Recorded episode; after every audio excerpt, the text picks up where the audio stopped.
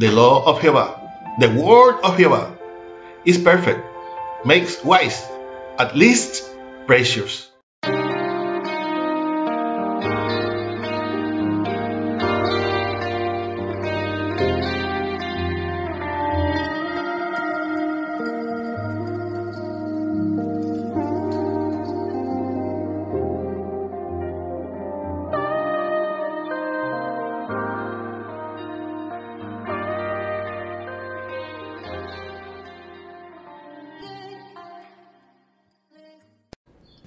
Good morning, and God bless you see us in the YouTube channel or listen us in the podcast, TikTok, and other social networks.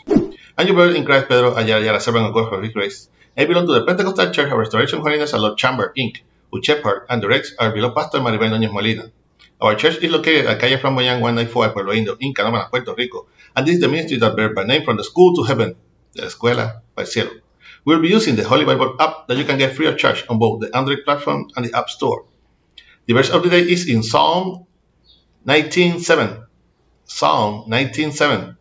This is the International Standard Version and reads like this. The powerfully word of God. It read in the name of the Father, the Son, and the Holy Spirit. Amen.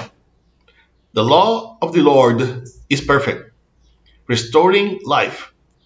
The testimony of the Lord is steadfast, making foolish people wise.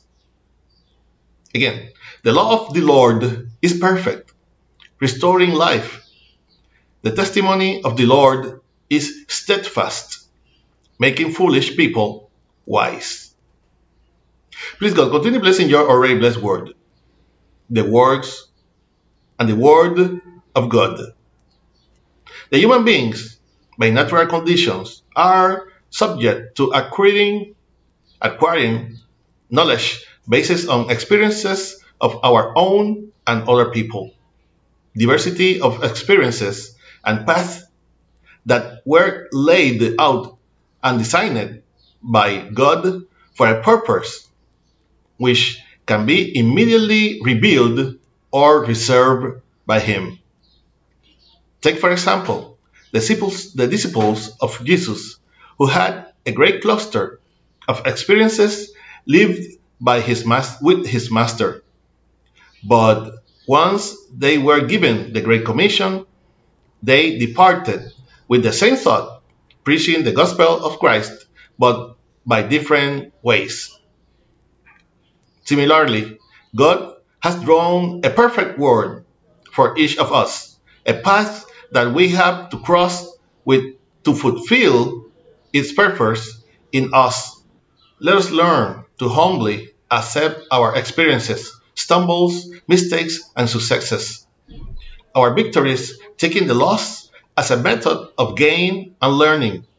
Let us remember that by following the path carved by Jesus as disciples of Christ, we are, we will gain the wisdom to help others who were just beginning the path you have already walked. Amen. I hope that this short exhortation will serve as a reflection and strength to your life in this morning that the Lord has made. For prayer send me to our email, ministerio de la escuela cielo at gmail.com. You can also get us on YouTube and listen us in the podcast and Facebook. Remember to like and share us to support this ministry. If you have not already did subscribe to the channel from Monday to Friday, we will give what we have received by grace. This was your brother in Christ, Pedro Ayala Ayala, servant of God for his grace, and we will see each other in the next year if Christ has not come to seek us as a church yet hoping that our prayer and prayers will come from the school to heaven, the escuela para cielo. God bless you all.